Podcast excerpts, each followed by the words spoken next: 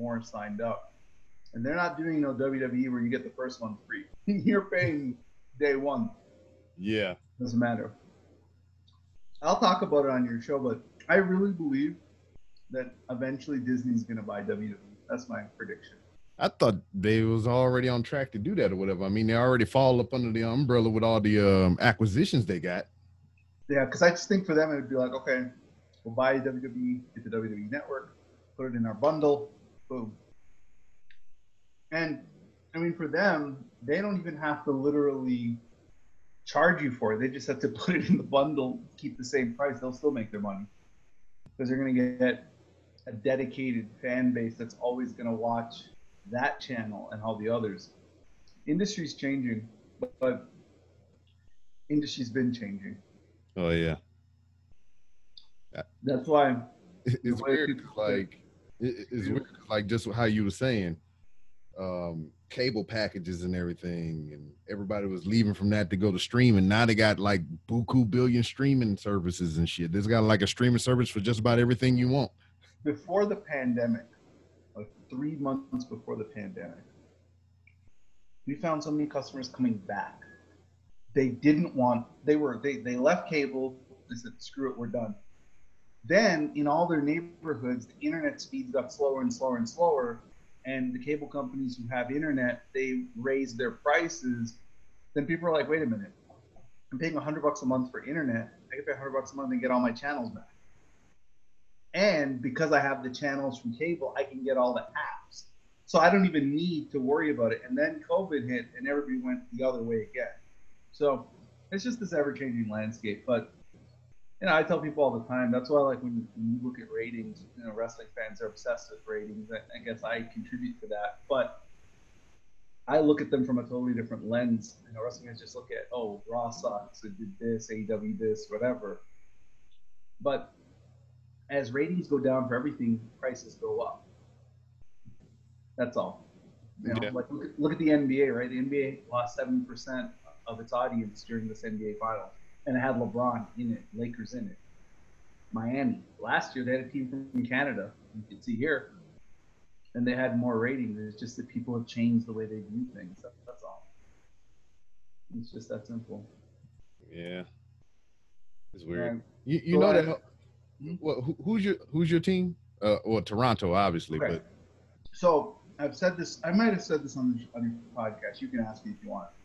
Growing up in Toronto, we didn't have an NBA team until 1995.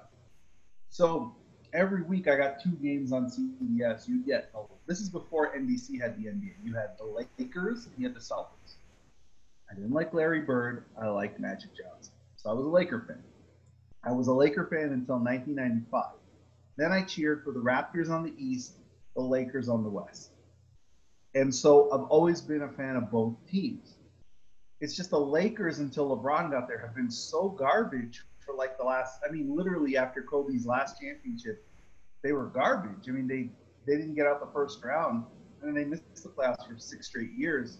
I focused more on the Raptors because, like, I'm not going to stay up late at night to watch really bad basketball when, you know, Oklahoma City plays and Golden State plays and all these other teams play. So, you know, I looked at the Lakers from a distance and I watched the games that I needed to watch, but I really watched a lot of more Raptor games because I watch both, but it's just like I can't put all my energy into the Lakers winning 12 games a year.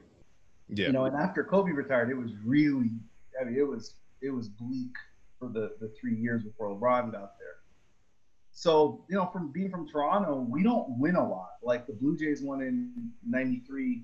We didn't have a sports championship until the Raptors, and the Raptors have slowly taken Toronto over. You know, anybody knows anything about Canada knows it's a hockey country. That's what they say. Yeah. But Toronto is now a basketball city. It has taken over hockey because the Raptors are better run. They're a better organization. And Toronto is now a visibly minority city. Like, I think 60% of people in Toronto are visible minorities. Well, people like me, my age, we grew up where basketball was our favorite sport, not hockey, in Toronto. So then when they got to my age, they were the ones who bought season tickets. And like, I don't want Leafs season tickets. I want Raptors. My kids are going to go to Raptors games. And the Raptors have totally taken Toronto over. Plus, they win. and winning helps everything, right? Like when you can get to the conference finals, you lose to LeBron, okay, no shame in that. Then you win the title. Then even the next year, you don't lose Kawhi and you're still, you have the second best record. The Leafs are just, they have, Leafs haven't won a cup since 1967. So it's like, you think about Toronto, it's totally, it's like a city that's just over time. You're like, wow, look at the city around you. It's all visible minorities. It's like, you know, one day it was all white. Snap your fingers, 40 years later, it's mixture and people like different things. It's kind of like Phoenix, you know, if you watch the election, Arizona went to Biden. Well, what happened, right? In 4 years, Arizona became this kind of melting pot of different ethnicities, and they voted for Biden, whereas they always voted red. Texas still always votes red, but the gap is shrinking. Yeah. You know, look at Georgia. Georgia is obviously a big one. Oh, yeah, it is.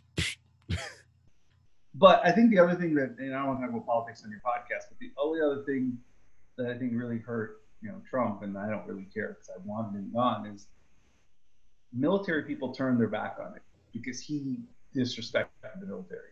And that's what because I live in El Paso, and you know, Fort Bliss here is a huge army base. And a lot of people I know, my neighbors, everything, they're all in the military. And they're like, the guy said, if you're in the military and you get kidnapped or whatever, or you get captured, you're a sucker, you're a loser. Just can't support that. You lost a lot of military votes. Yeah. Yeah. I mean, shit. He was coming into term when I was getting out or deciding to get out. And I was just like, oh, I need to get out. It's funny because I have a friend of mine who's African American. He voted for Trump and he said, I don't get it. Shit, I got a homeboy that I served with before I got out. He Hispanic, you know, born and bred and everything. Come over here, and he was voting for Trump. He still was campaigning. Hispanics, by and large, their support of Trump, especially in Miami, that stunned me. I mean, I think that was the big shock of the election. Everybody talks about states he lost, but he won Miami. He won Miami. I wasn't expecting that, but what I was saying is, African American friend goes, "Look, I get it. Trump, he doesn't say the right things. He's politically incorrect. He's borderline or outright racist. Whether he says it bluntly or he insinuates it, he comes across like that. But on his watch, African Americans had the lowest unemployment ever. They had the most net worth ever. They also did criminal justice reform where a lot of them got free. So I don't like his vocabulary and what he says, but his actions tell me he helped me. So I voted for the actions. I didn't vote for what he said." Mm-hmm. And I said, but the problem is the guy before him was doing all of that, and he came in and he just kind of wrote it, and he got the credit for it. I also told him, say what you will, he used the White House as his personal tax shelter because he's in so much debt. He needed it almost to... you know, to kind of, hey, I'll give you this break, take care of me, do this, do that. I just told everybody, but it's over, we're done. And, you know, I think going forward, Americans will learn their lesson of not voting for a TV celebrity. Like, I know everybody says, oh, The Rock's going to win the next time, but I look at The Rock as a little bit different. I mean, he came from nothing. Everyone knows his story. I think people could relate to that. This guy has had a silver spoon in his mouth from day one. I don't know how people in Kentucky are like, oh, yeah, that's my president. Like, he doesn't relate to you. Well, I mean, he's from elitist New York. Like, I mean, Americans, they have a taste for the weird. No, they do. They do. Look at Jesse Ventura in Minnesota. Arnold Schwarzenegger in California. Ronald Reagan. I mean, when Ronald Reagan became president, people were like, "Oh my God, the actor! Like, what are you talking about?" Remember in Back to the Future? Well, if you're from the future, what's the president's name? He's like, you mean the actor? Yeah, he's like, Ronald Reagan?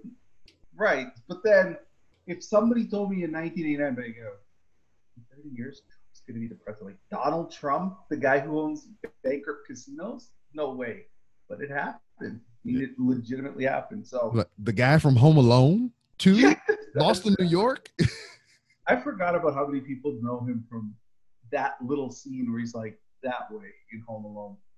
But what I was saying is, like, I wrote down what I wanted to talk to you, but, you know, like I said, three things.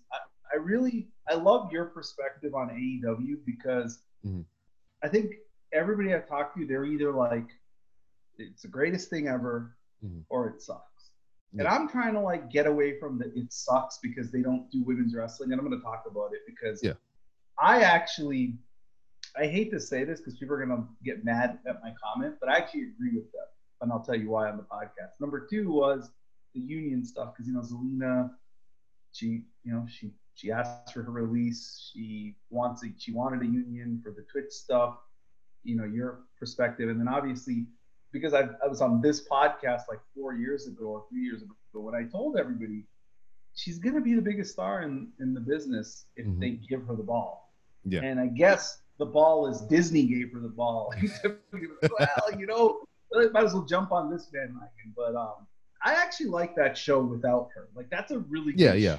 It just sprinkles on the ice cream, you know. It was more like her being on it got me to watch it. And then I watched it, and I'm like, oh, this is a really good show without her. Like, even if she wasn't on it, I should watch this show. It's really – it looks like a movie every episode. Like it does. Like $18 million an episode. But obviously, you know, I was telling somebody this. You know, it's one thing to do cameos on, you know, Psych or like what Charlotte or Becky did doing. So this is a different level of superstardom because those Star Wars fans make wrestling fans look tame in their fandom, right? Like, she'll live off conventions the rest of her life. She didn't have to do anything, right? She could go to Star Wars convention every other month and just make money. I mean, it's just the income is going to be so ridiculous, not today, not tomorrow, but down the road. And if she has more than one appearance, I think she has 3 episodes. And then if they bring her back, it's just like, it's going to be, but I always tell people, like, we should enjoy her now because I really think she's going to be gone. Like, I truly believe that in the next 2 years, it's going to be part-timer or once in a while who returns to TV because, I mean, Hollywood pays a lot more. Yeah, I mean, and that's how it should be. I mean, professional wrestling, to me as a viewer of it, it should always, it almost seemed like a platform to me. You know, it's just like a stepping stone to something greater. You know, you learn your paces, you learn everything here, and you apply everything that you've learned to something beyond this. Because, I mean, if you're in wrestling, you only reaching that niche audience of professional wrestling fans. Yeah. But if you go beyond that, then, you know, sky's the limit. Look at The Rock. Look at Stone Cold to a certain extent. Look at John Cena now. I mean, that's the thing about The Rock and Austin and even Cena. Rock and Austin specifically is wrestling was so much more viewed by the masses when The Rock and Austin were on top, right? Like, everybody watched it because it was like the cool thing to watch. As the audience shrunk to become what it always has been, which is there's a group of people who like it and will support everything. It's been harder for people to break up. Cena obviously did it. The Bellas did it. But the Bellas really did it because of reality TV. And, you know, bravo to them. I mean, they're twins. It's a unique act. What was interesting to me is when I went on Reddit and I read all the Star Wars threads about her appearance, it was amazing how many people didn't know who the hell she, like, they were like, oh, she's hot. Oh, who is she? But they didn't know who she was. And then, like, one person goes into the threads like, she's on SmackDown every Friday. And it's like, really, she's a wrestler? Like, they didn't even know. So that just tells me how much the audience has gone like this. Yeah. Because, you know, the other one is she got discovered from Hot Ones. She didn't get discovered. Yeah, that was weird. I heard that. She said it. She said it. Was on the news podcast. Yeah, she said, I got discovered from Hot Ones. I was eating Hot Ones. The director or Jon Favreau saw her. I was like, oh, wow. Okay, I have an idea for her. What does she do? Who is she? They find out. It's like, oh, okay. But that just tells you that this is where I think Vince is old and he needs to move aside and let a younger, fresh perspective help him because it's like you have these talents that can branch out if you let them. But you don't want to let them for whatever reason. You don't want to let them. And I think in her case, it was more probably like at the time, you know, she almost left because of she wanted to do it anymore. It's like, well, I might as well have to give in to her because at least I have her on TV. rather than losing her. And obviously the rating numbers have proven what she can do. So it's like, ooh, I got to give in to her. But like the Zelinas and, you know, he's just like, nah. And I don't know. I think that this new guy who runs the company now, Nick Khan, he used to be a sports agent. Maybe he'll come in and change the way they look at things. They're already hiring a Twitch manager. Yeah, I've seen that. They posted the job, right? So, yeah, whenever you want to go, those are the three things I really want to talk to you about. I mean, we rolling right now. Let's just keep it going. Wherever you want to start, let's start there. All right, let's start with AEW then, since you love the show, you watch it every week, you talk about why you like it. So the big criticism of AEW is they don't do women's wrestling well. They don't do it at all, right? That's their criticism. Whether even their best top tier women's matches are like marginal, mediocre WWE women's TV matches. Mm-hmm. And I always tell people, I actually think AEW, if I owned AEW, I don't think I would do women's wrestling at all. It's a controversial statement, and I'll tell you why. Mm-hmm. They're always the lowest rated segments on the show. If you break down their quarter hours, their women do not draw. In fact, what happens is when they put the women on TV, their viewers go to an NXT. Mm-hmm. And so if I owned AEW, I would be like, you know what? You want your women's wrestling? Go to WWE. Go to NXT. But sometimes when you do something bad, it actually hurts you more because you're just trying to fit in with the masses. Yeah. If I were them, I would give their younger talent more shine. But I like from them is Jungle Boy. Yes. Luchasaurus. I like the Darby Allin character is really, he's fascinating to me. I like Scorpio Sky. I think my problem with AEW currently is they're becoming WWE light. I see too many ex-WWE people on my TV screen. Yeah, I wanted to see the other guys, the guys who didn't get the spotlight in other companies, the Ricky Starks. I like Eddie Kingston. Like, if they stick to that, I think they are really an alternative. But when I see Luke Harper, Dean Ambrose, FTR, Matt Hardy, oh, God, don't get me started on that shit. Jericho. It's like, okay, one or two ex-WWE, Jack Swagger. Like, we watched him in WWE. I'm not going to watch him on AEW. He was boring there. He's boring here. Yeah. See, what I looked at, to kind of go with your statement and everything about the ex-WWE guys, except for Swagger and Matt Hardy. When they left, I wanted them to prove themselves because Shawn Spears in WWE to me had all the potential in the world from what I was allowed to see. That was over. They just fumbled and mismanaged that shit to hell. Now when he comes over here, I was like, oh man, we get to see all this potential that he could have, achieved and all this other stuff. And I'm not seeing it. It's mismanagement again. They saddle him with freaking Blanchard. Tully Blanchard, yeah. Yeah, then they give him the glove thing, then the Mohawk thing, and he had all the pomp and circumstance with that chair shot, but there was no follow-up and everything, and then COVID came into play, and now they have this limited pool of people that they can use as much as WWE, and now they're just starting to circulate these newer guys and these indie talents and everything. One, to give... What I like about AEW, they're giving people opportunities. Even the ones that aren't under contract, they're still giving people jobs and paydays and things like that. So I appreciate that about the company. Another thing is just I understand why Jericho is there. And Jericho, I agree with. Yeah, and he's a big star. Yeah, he's a big star. And I believe, and I said this before, that once his contract is done, I think he's like, done for a while. He'll probably go off and do his Fozzy shit and everything. He was just there to kind of get some legs under this thing, establish the foundation and move on and go do Jericho shit. I believe Jericho will freaking be back in not too many years from now under the WWE umbrella again, doing his freaking Hall of Fame shit and getting ready to retire, What are your thoughts? Okay, so let's talk about Moxley. How do you like him as a face?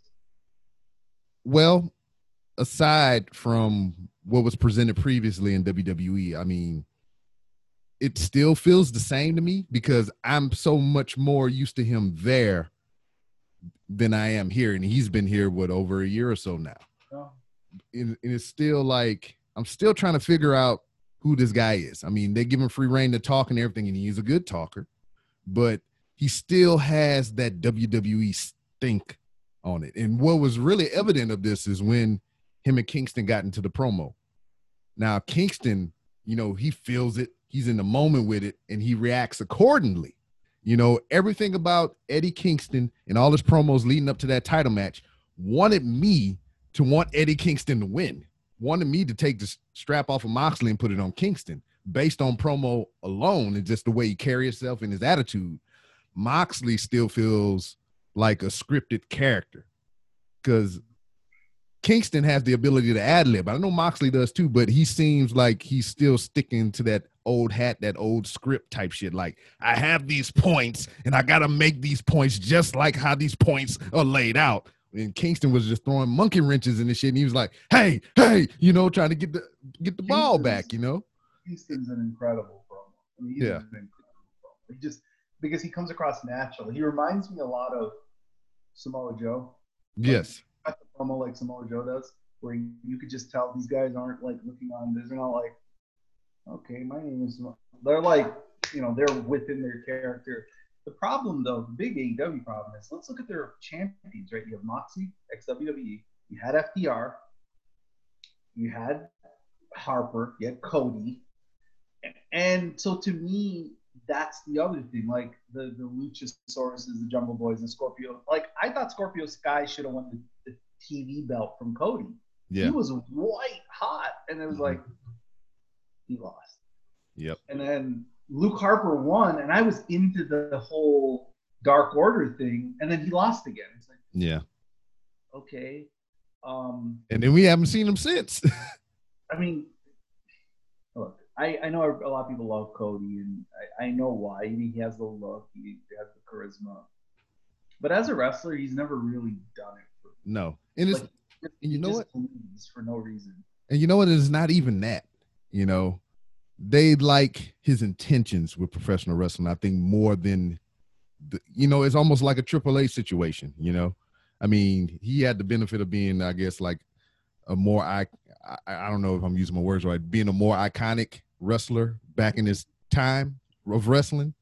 Because, I mean, even though if he wasn't a good wrestler, he was still a part of that period of time to where damn near everybody was hot. Rikishi, freaking Too Cool, you know, all that stuff. I mean, anybody from that area, if you say their name, people know who they are. He was on a nice ride. Mm-hmm. If you go back and watch back then, everybody was over. Yeah. But the reason you knew everybody wasn't really over, like on TV, everybody was. If you go look at house show numbers, if Austin wasn't on a house show, they're selling 6,000 less tickets. Mm-hmm. If The Rock wasn't on it, if The Taker wasn't on it, like those were the three guys who people paid to go see. Yeah. Like, I don't remember anybody in late 1999, 2000, like, I had to go pay to see Triple H. You paid to see Austin, you paid to see The Rock. Mm-hmm. Everybody else was just on for a nice ride. But back to AEW, they have really good young talent. They really, really do. But they're not different. No. I need them to be an alternative. New Japan is actually different than WWE. Oh, man, I've been enjoying New Japan as of most recently, even so much so that I went back most recently and I watched every IWGP Intercontinental Championship title change match. They got it all chronologically in the New Japan World app, and I've watched it from when MVP won the inaugural tournament all the way up until I think I'm to where I think Naito just got it back from Ibushi or something like that. I mean, you think about it, right? They made that title mean so much. Mm-hmm. They made an event in Tokyo Dome with Nakamura as champ because he was more over than the world champ. Yeah. And that hasn't happened in WWE since Macho Man probably had the Intercontinental title and Mr. Perfect or somebody like that where, you know, I used to go to house shows in Toronto where Macho Man was the main event as the Intercontinental Champion, he would sell out, and Hogan would come the next month, he'd sell the same amount of tickets. But the fact that you had two guys with one guy has the top belt, the other guy has the lesser belt, he would draw. Cena, when he was the U.S. title champ, he would draw, right? Like people would watch to see the U.S. title challenge. To me, what I love about AEW is they promote well. Like, as soon as their show's over, they're telling you what's on next week. As soon as that show's over, they're going to tell you what's on next week. They build long-term storylines. They do that very well. Yeah.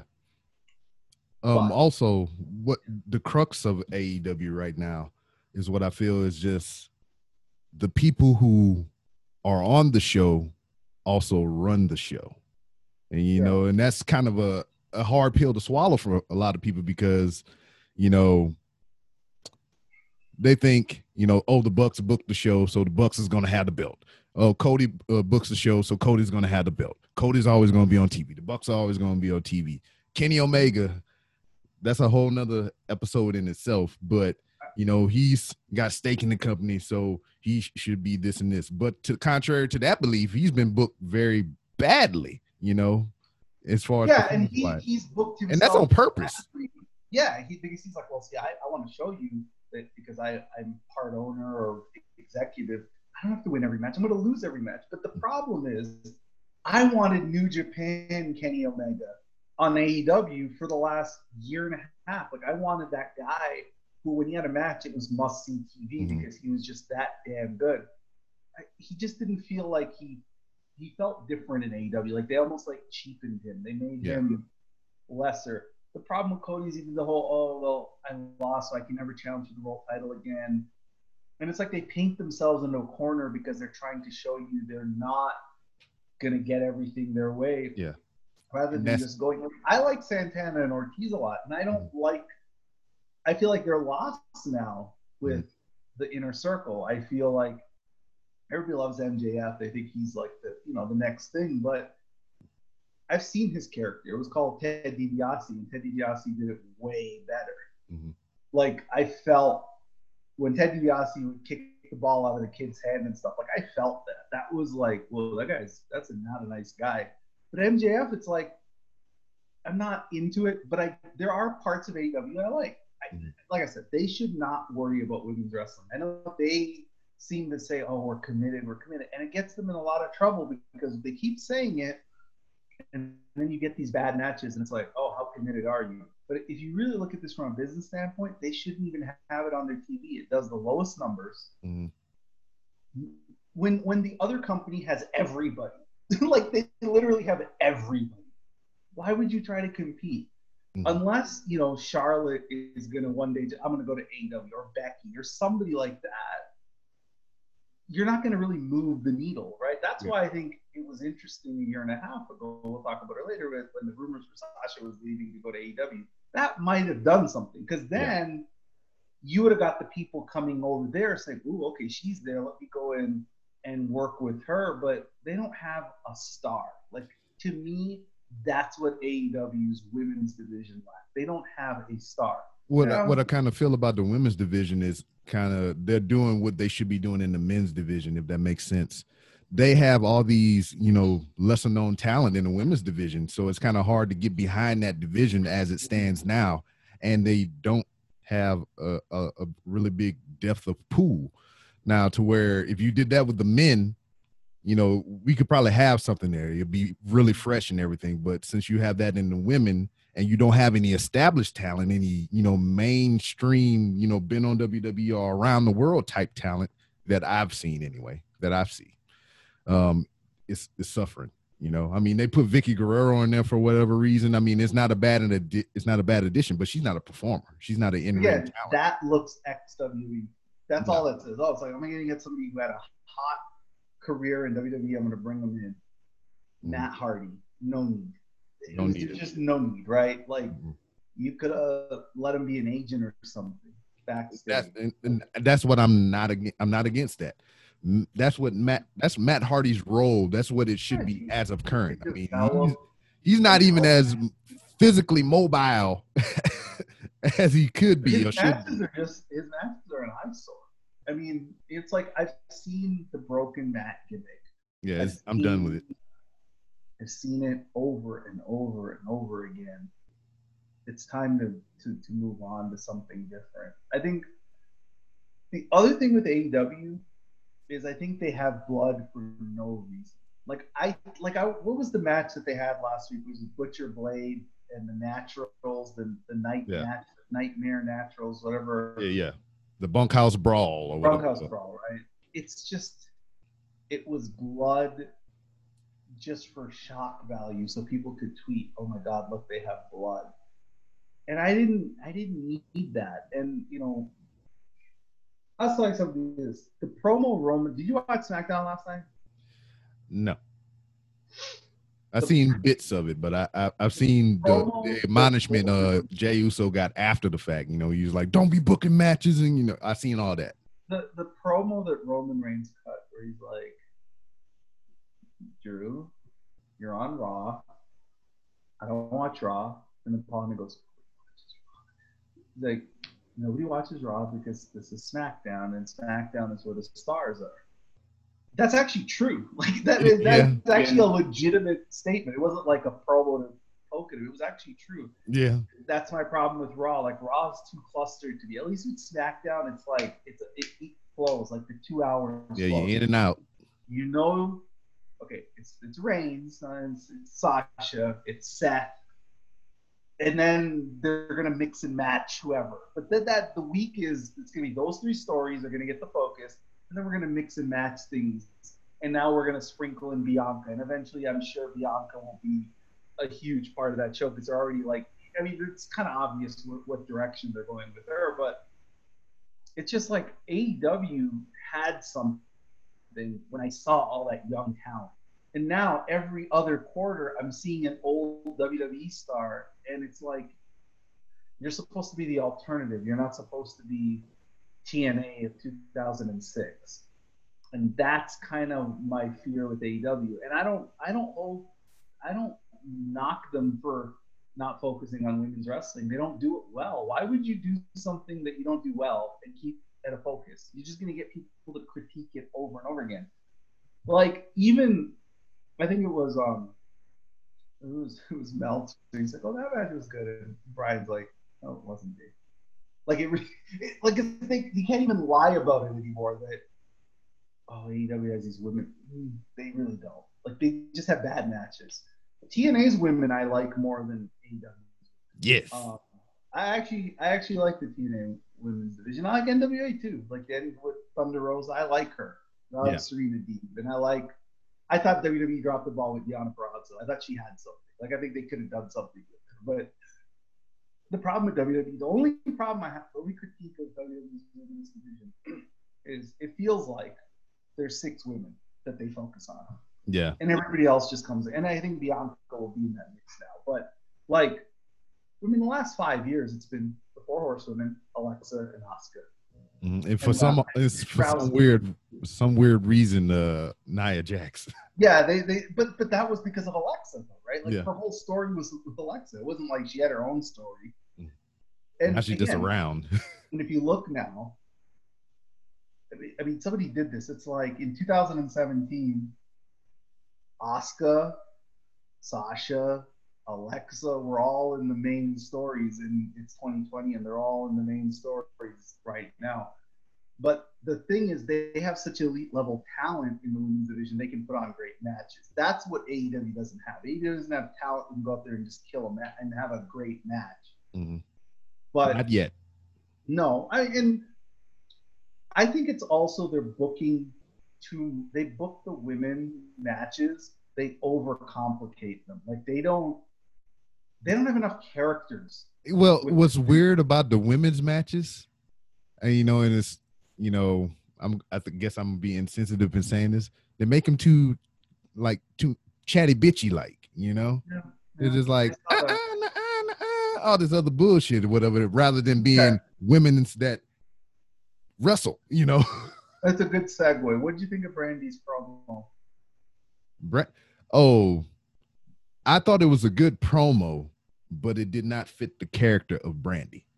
That's what I was saying. Like this, your master's degree, educated, executive Brandy Rhodes. You've been like the brains of the operation. It's just like she's inconsistent character wise. So it's like it wasn't a bad promo. It's just inconsistent with her who she is. I mean, and that's a problem in itself. She's not even consistent with who she is. She's a fucking dollhouse, you know, nightmare family shit that they had.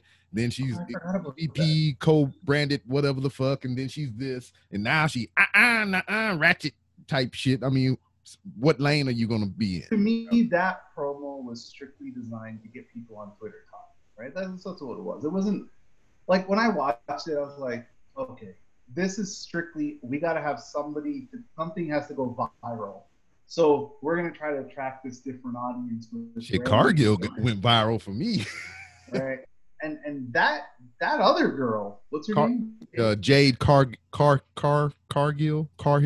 She has something. They have something. She's a freaking performance center tryout person. Yeah, she has something. Oh yeah, she has all the things. I like. There's something about her that sticks out that I like about her. Just like last week I posted a picture of her in cosplay. She cosplayed as Storm, and that was like one of the. I saw that picture. Yeah. See, exactly. I didn't even know that was her. Quite honestly, like I just thought, like, wow, that's a good-looking, a good-looking woman. But she has something, you know, and it goes back to, one of the things that. Yeah, I'm like, what they're gonna do with her, though, right? through my people who work in TV, when Fox acquired or got SmackDown, they made their roster based on people who attract your attention on TV.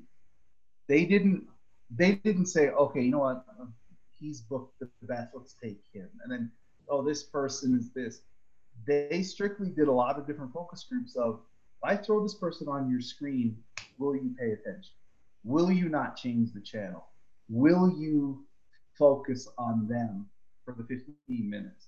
And that's why if you look at SmackDown, they have the stars from a television standpoint. I'm not saying they're the better wrestlers or Roman Reigns been in movies in the head of a certain cancer charity. Roman Reigns, you got Sasha Banks in Star Wars and all kinds of other stuff. Seth Rollins.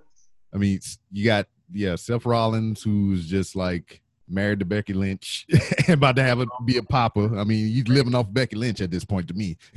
Rey Mysterio now, Daniel Bryan. Otis, I mean, he sticks out whether you like him or you don't like him. He, he stands out. But they have Bianca now. If you ever flip a channel, and this has happened, with my wife, like, oh, who's Bianca? Like, it's like Bianca just catches your attention just like that, right? It's like, whoa, who's she? Yeah. And so immediately, my wife saw Bianca and goes, so when are her and Sasha gonna fight? Because it was like, it's obvious, and it feels like that's the direction Fox is going in, right? It just feels like they're gonna have these two fight because they. When is Bianca gonna be on Total Divas? I think that's the thing with Bianca. She doesn't need to do that stuff to be a star. Natty has been on Total Divas for 10 years. Nobody cares, right? I mean, call it what it is. She's a great wrestler. She's technically sound, but nobody cares. Like she's not gonna move a needle. And that's the thing, like, I mean, Becky caught lightning in a bottle. She really, really did. With the bloody nose and stuff, she caught it. I mean, it just hit for her. But after she won the title, I felt she kind of got stale. I felt like Becky got stale until Sasha came back, and then they had their feud, and then she got stale again, and then Asuka. And then she didn't even lose the title. She just gave it away. He's like, yeah, this is where I take a break. But what I tell people is there's a reason Fox feels like a different show. And when you watch SmackDown, you watch Raw, you don't even think they're the same company. That's what's stunning to me. It's like. I mean, I think that with all three of the shows, NXT, Raw, and SmackDown, it's like this is all the same shit. I mean, but it's so different stylistically between the three. Well. And that's the thing with getting back to AEW is I think AEW would have benefited from like a Thunderdome type of setting. I think having the little bit of fans in that big cavernous space, their presentation looks cheaper now. Like when What I used to love about AEW is when they were in the arenas, it felt fresh. Like, it had the crowd carried that program through. Like, when I would watch AEW, I'm like, my God, this crowd is great. Like, they're into every single match. They care about every single wrestler. Now I don't get that feeling. And it's just like, change the channel. Mm-hmm. But I will say this. The FTR Bucks match was unbelievable. That match was great. The story they told, which is, you know, for 3 years, FTR is like, no flips. And then they tried to flip and lost because of it. That was good. Mm-hmm. I thought that was really good. Did you like that match? It was okay. You know, so what was your favorite match on that card? So, and it is my wrestling brain works weird and whatnot. I watched it from beginning to end or whatever, but it's just like, okay, you had Moxley and Kingston. I just enjoyed the pomp and circumstance around that match. The match itself was just like, I mean, it's a plunder match. You can make all those fun. MJF, Jericho. FTR. I like what it could be potentially setting up, you know. Which is MJF taking over the inner circle. I see that. Or, right? I mean, it's busting them up from the inside. Yeah. And then you have... that Guevara shit and Matt Hardy, fuck that. Fuck all bits and pieces of it. See, the problem with that match, too, is why did they have to have it right after the tag match? What's the problem with that match is why the fuck they had to have it, period. Okay, that's true. Okay, and look. Sammy, I don't know if somebody could have fallen off the map quicker than Sammy Guevara. Yeah, like, that shit. The Sasha thing was, it killed him because... You know, and people who go online know this. Like, I'm part of that fan base. She has a really big fan base. And they kind of, you know, they took the shine off of him just like that. And no matter how much he apologized and no matter how much she wrote the letter saying, oh, I agree, you know, people make mistakes. He just never felt the same after that. Mm-hmm. Like, And I know fans of his are like, oh my God, like she let it go. Yeah. We move on. But I tell people, like, he was a person that a lot of fans of hers liked. Like, they would watch AEW for him. And as soon as he made that comment or the clip came out, it was over. Like, I even said she saved his career because she could have ended it. Yeah, like, if she had just said, I don't forgive him, you know, it could have been just something backhanded, not even that. It could have been, it could have been really bad for him. But I just, he's not, he has nothing anymore. I mean, they clearly, I thought he was going to be the guy who became like the baby face who fought the inner circle. And clearly he could have been, you know, but out of it now. It's just like, that, how far back that those comments were made. So those comments were made when she was fighting Charlotte on Raw. Okay. 2016. Okay, so I'm gonna look something up.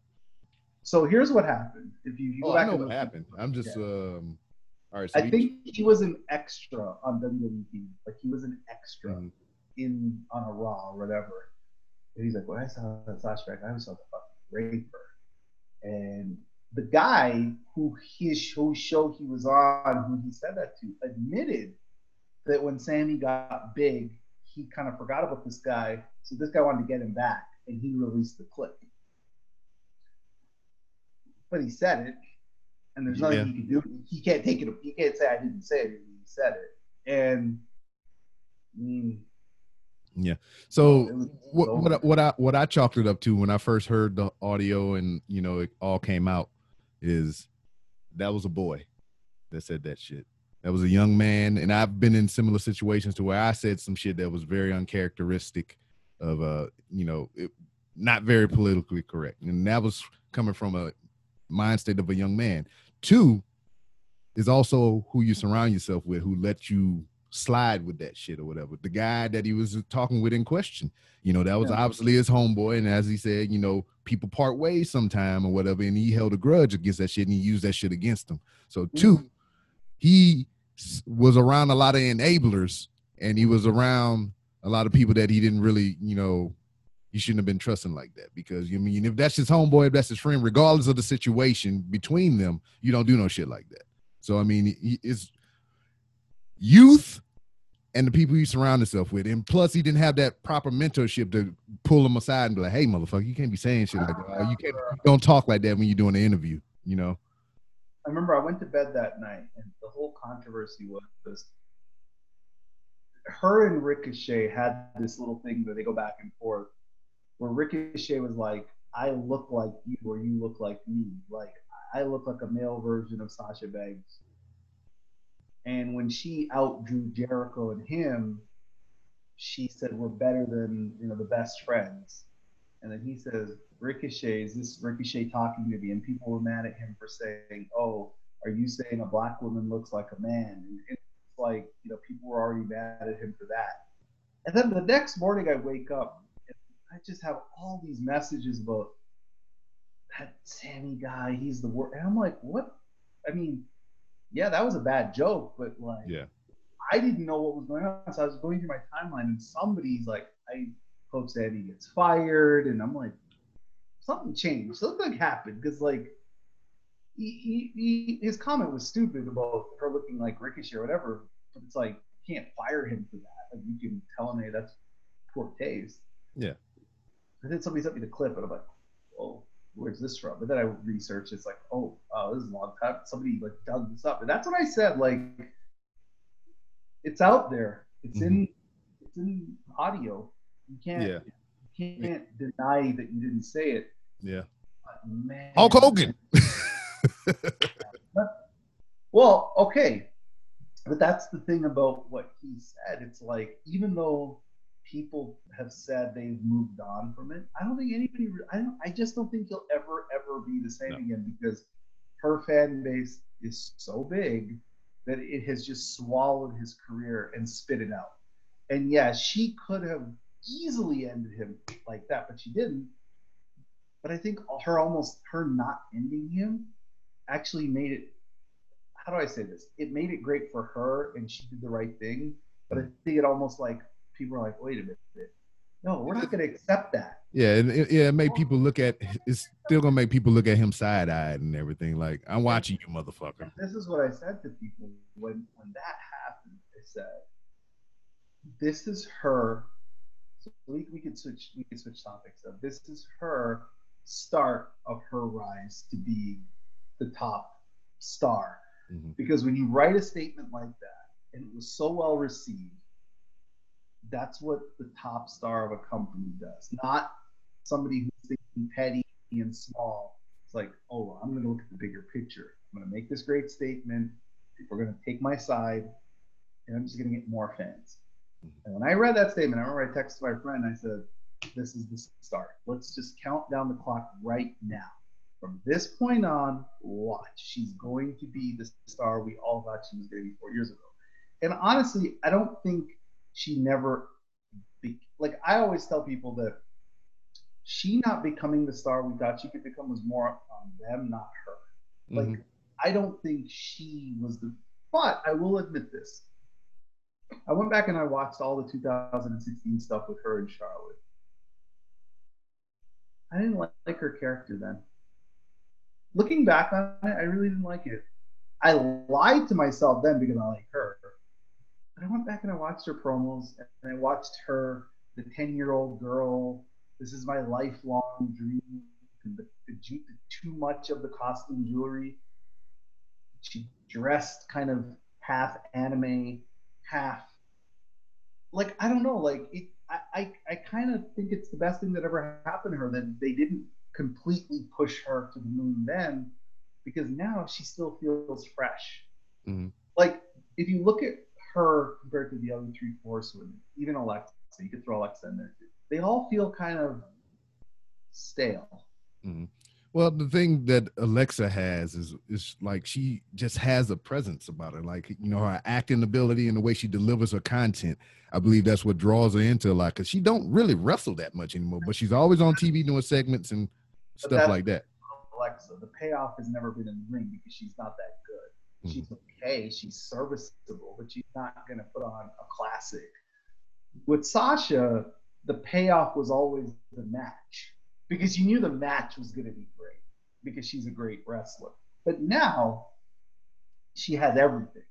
Because, I mean, I don't know if you listen to Mark Henry or whatever that show's called. I think it's called Busted Open. Yeah. Mark Henry's like, she's the best dressed wrestler in the business. Look at her outfits every week. Mm-hmm. She looks like a star. Every single week she comes out, she looks like a star. And Fox, they're not stupid. Look at how they present her. Yeah, it's just like, it's not so much, you know, I tune in for her matches. It's just, damn, I want to see what she's going to wear next. But that's the thing, right? People are always going to tune into her matches because she's that good. But now she comes out, she does her pose, they go to commercial, and when they come back, people have tuned in more. Because everybody's talking like, oh, if you see her wearing, go change the channel. And then people come in and they watch her. But I feel vindicated because I have been screaming to the heavens for years that she was going to be way bigger than Charlotte, bigger than Becky, bigger, I mean, nobody considers Bayley, but okay, those two. And now she's actually going to do it. Like, when I watched her in Mandalorian, I'm like, oh my God, she's the biggest star they have. Like, it just hit me like that, like, holy cow.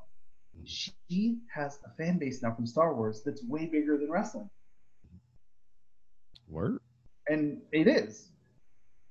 But I think finally why she's been given the ball is because she was the only one who wasn't stale. If you really look at Charlotte, what do you do with her character? Like, there's nowhere they can go with her. She wins every title. She's won every big match. And in a lot of cases, that's hurt her because people look at her as somebody who's held other talents back. And it's not her fault because she is not the one who books the show. Mm-hmm. But people are like, oh, I'm tired of Charlotte. She just wins. Like, her beating Rhea, that was stupid. That was just dumb. Yeah, that wasn't good. Like, and what did Rhea get out of? Rhea was like, went on a tailspin and then EO, and then now Rhea's back up. They spent so much time in making Rhea this superstar. She beat Shayna. She won War Games. She pinned Sasha. She pinned, you know, she went toe-to-toe with Becky. And she was with Charlotte. She beat Bianca.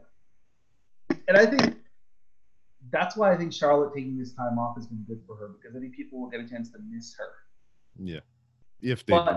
But if she comes back and she just keeps winning titles, they won't care. Mm-hmm. With Sasha, the reason that it worked is because even though she was a slimy heel, people always felt like they never pushed her. So there was always that you could turn her babyface and people will sympathize with her. Then the whole defending the title story. I'm glad they got rid of that quick. I know people wanted to see that thing drag out till TLC, but I was just like, get rid of it. That's a stupid angle to have. Oh, I can win the title, but I can't defend it. It's like, you're a Texas guy. It's like Tim Duncan. He's won 5 titles, but he's never actually repeated his champ. Who cares? You won 5 titles. But no, I feel vindicated though, Rob, because I said she. I mean, how many times did Derek and Matt have their argument back and forth about Charlotte, Sasha, and it's like now it's like a no-brainer. Sasha looks like the star. Charlotte's cool, but she doesn't feel superstar. So Sasha feels like, and the ratings prove it. Yeah, I think it's just like they know they have in Sasha. You know, the potential to grow beyond what she is now is evident. You know, as you're saying, but Charlotte is wrestling royalty, pretty much. I mean, it's a claim to the name. You know, the queen. But that's what's hurt her. Yeah, but I mean, it hurts her in a sense, but as far as wrestling goes.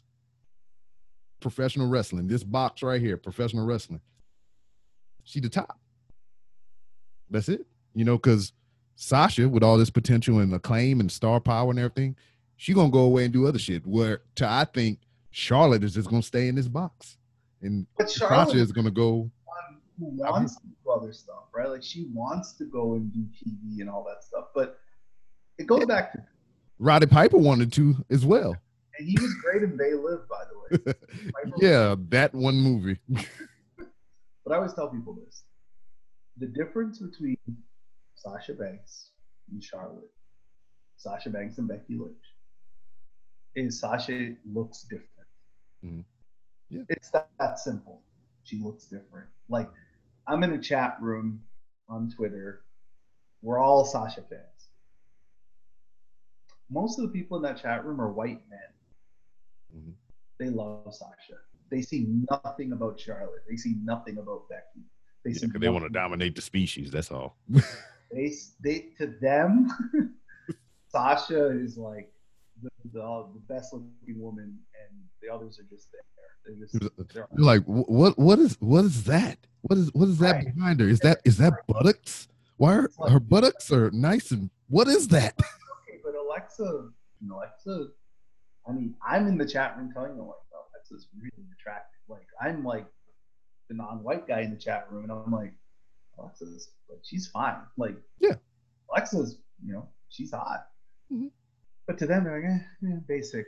Sasha, everybody else is here. And then when I look at her rating numbers, which this is where I was going with this conversation, mm-hmm. It's amazing that she kills with white men. She gets that viewership in spades. Nobody else is doing that in the business. She is. White men love Sasha Banks.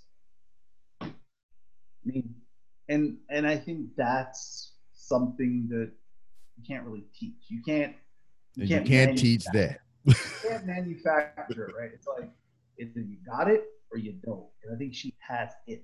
And the Star Wars thing is just going to take her to another stratosphere, because it's like when I watched that episode, I was like, oh my God, she's so, look at her with that big gun. That looked, like, people are like, that was so sexy. She just has this big gun and she's ready to point it. It's like, but I told people this, you know what's going to be very interesting for her?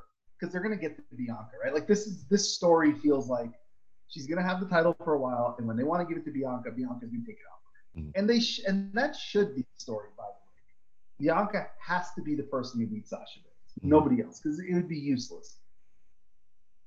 How can Sasha make herself fresh up to Bianca? Because we know the Bayley feud was great, and we know Bianca will be great. Can she carry Mella? Can she carry Liv? Can she carry Natty? And then we get to Bianca. That will be interesting for her. Never mind. I was about to say Lacey Evans, but she's on Raw now, right? She's on Raw. Yeah. Well, that's the other thing. They cleared the deck for Sasha. Like, look at the roster. The SmackDown women are all sent away. It's literally Liv, Ruby, Natty, Bianca, Chelsea, that she just got injured. That sucks. She broke her arm on SmackDown. Yeah, I heard. Yeah. What I like, because I know people complain about this on Twitter, right?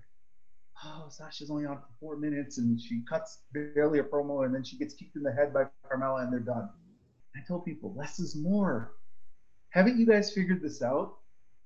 Do you know why she draws more numbers than Reigns? Because Reigns is on 9 segments. Not saturating all over the place. Right. And I said, look, she comes out, she's super hot, she cuts a quick promo, she talks trash, people are glued in, and she's gone. And it's like, oh, I want to see her next week. That's how you pull people in, and that's what they're doing with her, which is smart. I have no complaints about the short promos. No, because all of them should be short. Yeah, I don't want to see 18-minute promos. I want to see quick, to the point, boom. And, I tell people this all the time. When you have something that works, the dumbest wrestling companies go away from it. And it feels like, at least for Fox, we got our formula. We got Reigns, we got this, and people are watching. But yeah, no, I feel vindicated. I really, really do. Because I remember how many times Derek would just argue. And I would say it's hard to argue against him because the booking is in his favor. Like, yeah. The booking is Charlotte. Yeah, and I think the only thing that I said at that time is it's like, at the time when we was really doing that show and talking about these things, which you was like 23 or something like that, 22, 23. And I was just like, they're doing it because she's 22, 23, and she's going to be able to bounce back and she's going to be there for a while. And I also said it's just like they see something, because Charlotte and them, they're going to have to get all this shit out of the way now, and just do what they can do with them now. But Sasha is going to be here later. And they just got so much more with her than they do with anybody else. Well, and that's the thing. I mean, you were on that age. Like, you had that early. Like, you were like, well, she's young. And everybody would always counter, at least when I talk to people on Twitter, it's like, okay, but what if she got injured? What if she did this? What if she almost quit? And that's always been the tug of war. Like, okay, she's young. She has time.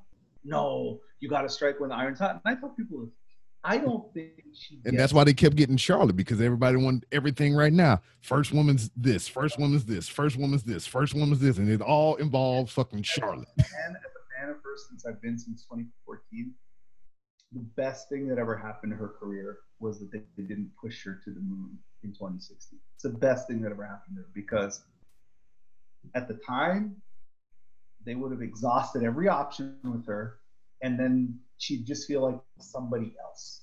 Mm-hmm. But she's slowly become somebody that you can still root for, because you haven't tapped into anything with her. Like, she's never had a long title reign. That's a fresh program. Yep. She's never had singles feuds without other horsewomen. Like, she's never feuded with Nella. She's feuded with Bayley. It isn't Bayley, it's Becky. It isn't Becky, it's Charlotte, because she feuded with Alexa. But she feuded with Alexa at the time where Alexa was. And again, I was one of the few who said she should have beat Alexa at SummerSlam. Alexa was white hot. Why would you take the belt off her for 9 days just to give it back to her? That's dumb. That hurts everybody. But now, the whole character of her feels fresh. The way she dresses, the way she carries herself. Like, people are like, oh, she's heelish. I don't want a baby face who tells me that they've wanted to do this for their whole life. That's a loser. I want the way she... Okay, so if you watch Talking Smack, she was on this morning, and she was on with Paul Heyman. And Paul Heyman's like... last week, I think they said, Paul Heyman goes, oh, well, everybody's talking about Carmella. She's like, no, everybody always talks about Sasha Banks.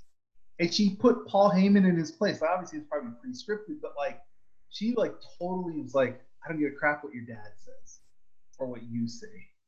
I'm the star. And people are like, oh, that's a heel. No, she's being herself.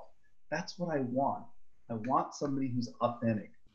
When Becky was arrogant, when she wore the crown and all that stuff, I liked it. I thought that was cool. I was like, okay, this is a badass babyface who's fighting for good, but has an edge to her. Mm-hmm. When I went back and watched the 2016 Sasha stuff, I gotta say, the promos were not that appealing. The character was not that appealing, but she was, I have a huge crush on her, so I paid attention. But It's like now the character is complete. She can wrestle, but she can cut the promo. She looks the part. She feels like a star. Like, when she comes on your TV screen, it's like, you're not forcing her on me. She feels like a star. And that's what I like, and that's why I'm glad that she's now ascended to the heights that I always thought she would. But to your point, it was an age thing. And maybe the other part of it is maybe a 23-year-old wasn't ready for the spotlight. I mean, even the little hiatus kind of proved that a little bit, just a little bit. Those other circumstances. I think the hiatus was honestly the best thing that ever happened to her, because she fell back in love, and she has so much more confidence. And also, what she got out of it? Leverage. Because the ratings, so-called all the other women draws couldn't draw. They needed her. And that was the best thing that ever happened to her. And she proved to them, you need me. You can't run this women's division without me. You need me. She comes back. 300,000 people showed up to see her against Becky that night that weren't watching the whole summer when she was gone. And they just showed back up. It's like, oh, here we go. Her and Bayley did the highest number since March. You know who was on March's SmackDown? Goldberg and John Cena. That was the last time they did that number, and their number was better than any Raw number all year. And Raw had Austin on it this year. Mm-hmm. So now they have something. But yeah, I feel vindicated. But I think for me, what I want is I don't want her to have too long a title run.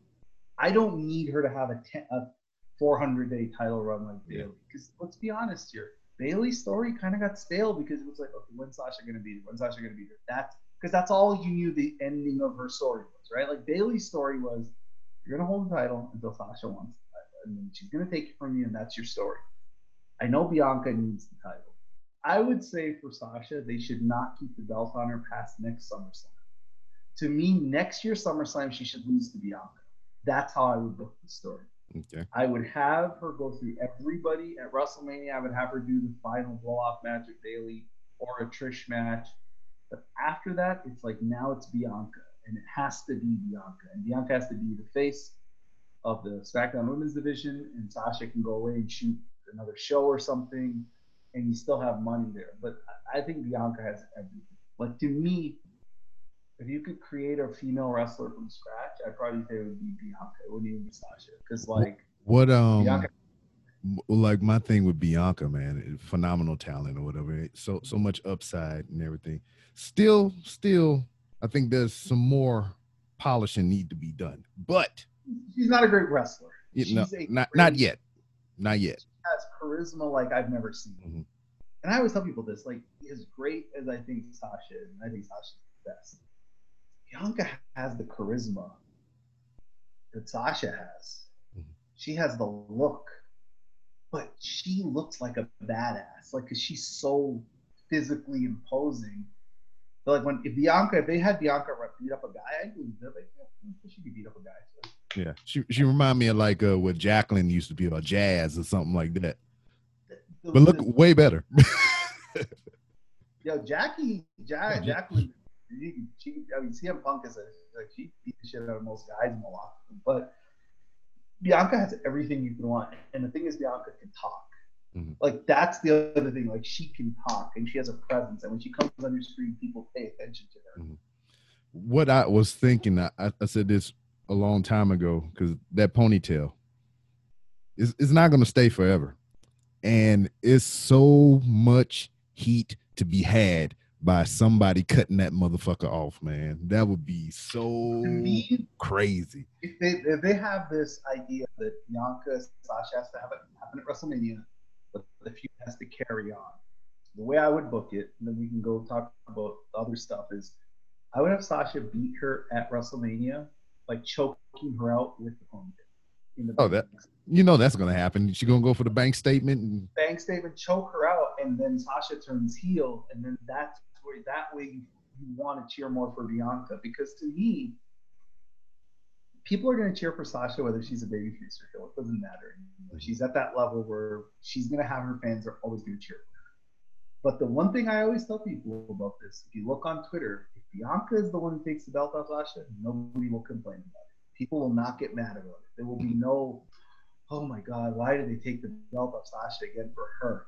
Bianca's that person who if WWE doesn't want any lashback, Bianca has to beat her. And beat her in a convincing manner. Like maybe the first match Bianca loses, but the second match Bianca like almost beats her in like 4 minutes. Like literally goes up there and just crushes her to kind of cement her as the face. And Bianca, here's the crazy thing. Bianca's 3 years older than Sasha. That's crazy. Yeah. That is crazy to me that I was like, oh, Bianca's the next young thing. It's like she's 3 years older than Sasha.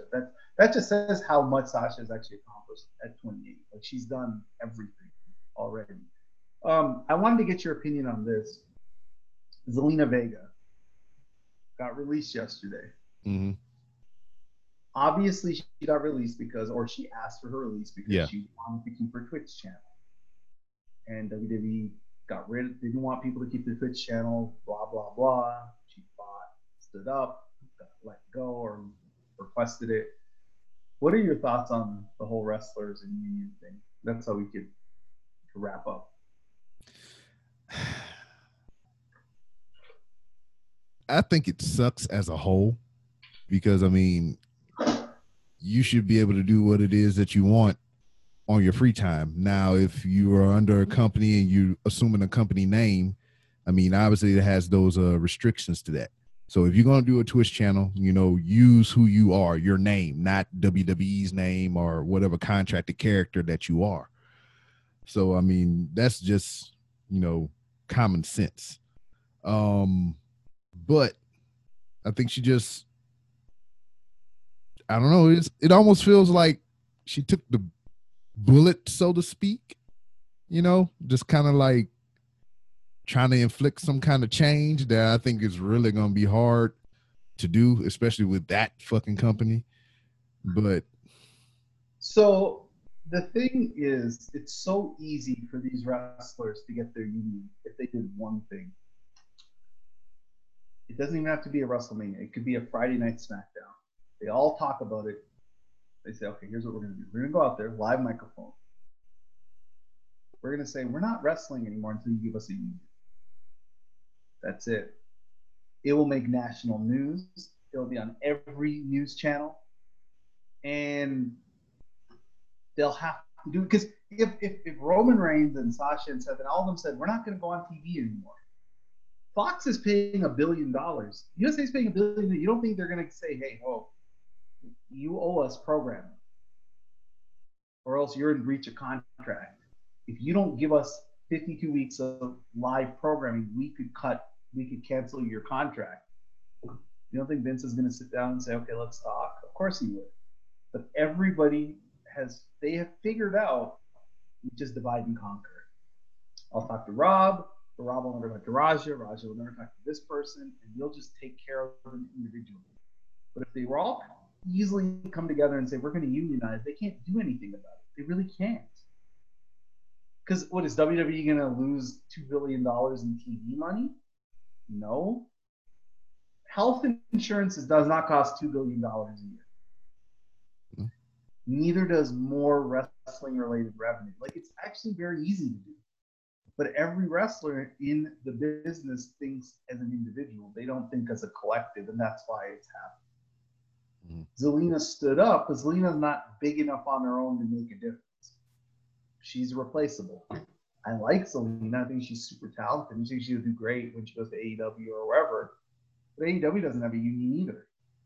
It has to be a collective mindset of everybody in WWE. Because if WWE does it, then AEW, because they'll just copy. Mm-hmm.